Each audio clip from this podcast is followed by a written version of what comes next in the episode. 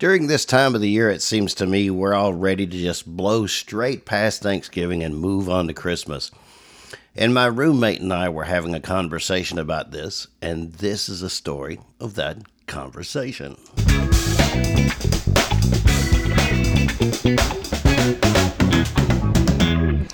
I hope this message finds everybody in preparation for the upcoming Thanksgiving day tomorrow. I hope you've got friends and family coming in, and I hope your favorite team wins. Mine's the Cowboys, and uh, I hope that happens. But more importantly, I wanted to talk to you about a conversation that I was having with my roommate about this whole thing. There is a meme going around on Facebook, and it has a turkey with a sign on him sitting on a deal of Santa Claus, and it says, Wait your turn, fat boy. and it seems to me that we, in this time of year, are get more excited about thanks. Uh, we get more excited about Christmas than we do Thanksgiving. But I think Thanksgiving is an integral part to our lives, and this doesn't even matter if you are a believer or not, but especially if you are a believer. Excuse me, just one second. I'm drinking coffee. I try to keep this kind of stuff informal. But we were talking about how people tend to move past that. We don't seem to have any time for Thanksgiving. We always off to the next best thing. We want to get this and we want to move past this and we'll buy this or that or achieve this goal and then we're off to the next thing.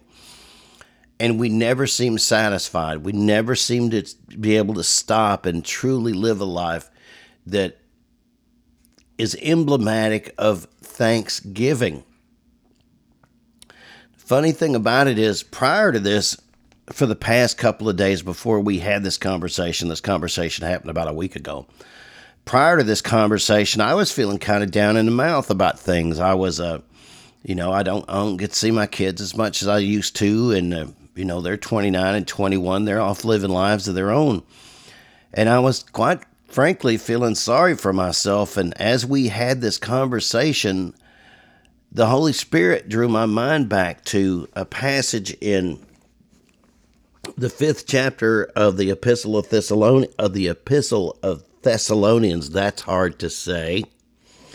And it says, Rejoice always, pray continually, give thanks in everything, for this is God's will for you in Christ Jesus. You know, it's hard enough for us sometimes to stop and give thanks for the great things we have because we're in such a hurry these days. We've got other things to do.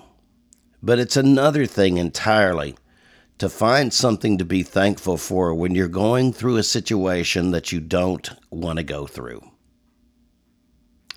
I have a friend of mine, and they are watching their father get toward his twilight. And I imagine it's hard for them to stop and be thankful about things. But there's always something to be thankful for. There's something to be thankful for the time that you have, that you get to be there for, even though it's painful. I struggled with being thankful for the time that I had with my wife, the 19 years when she was alive before she took her life. But as distance comes between me and that horrendous date, I find myself being grateful for the 19 years that I've had with her.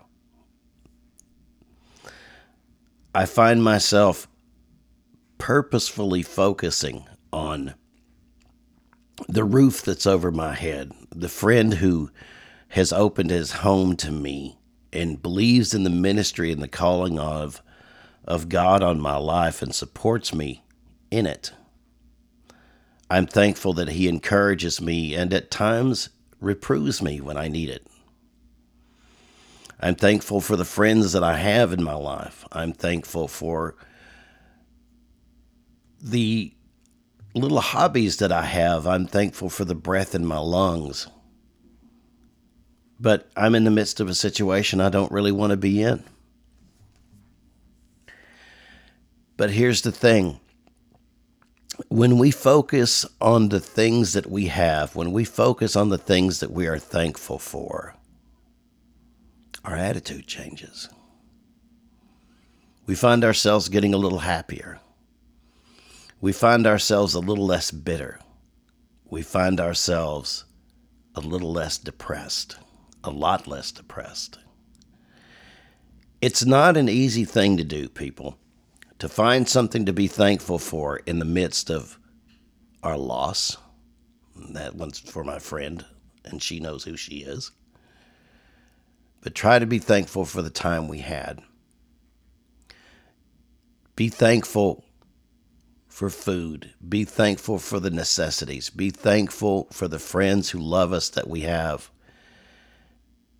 And that thankfulness, that gratitude will cause us to live a radically different life. It's a short one today, and I hope this blessed somebody.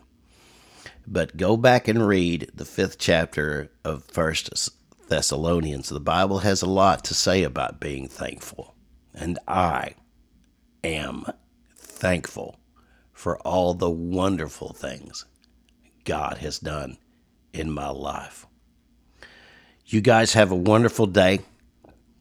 God bless you. And don't forget to be thankful. Have a good day. Enjoy your holiday.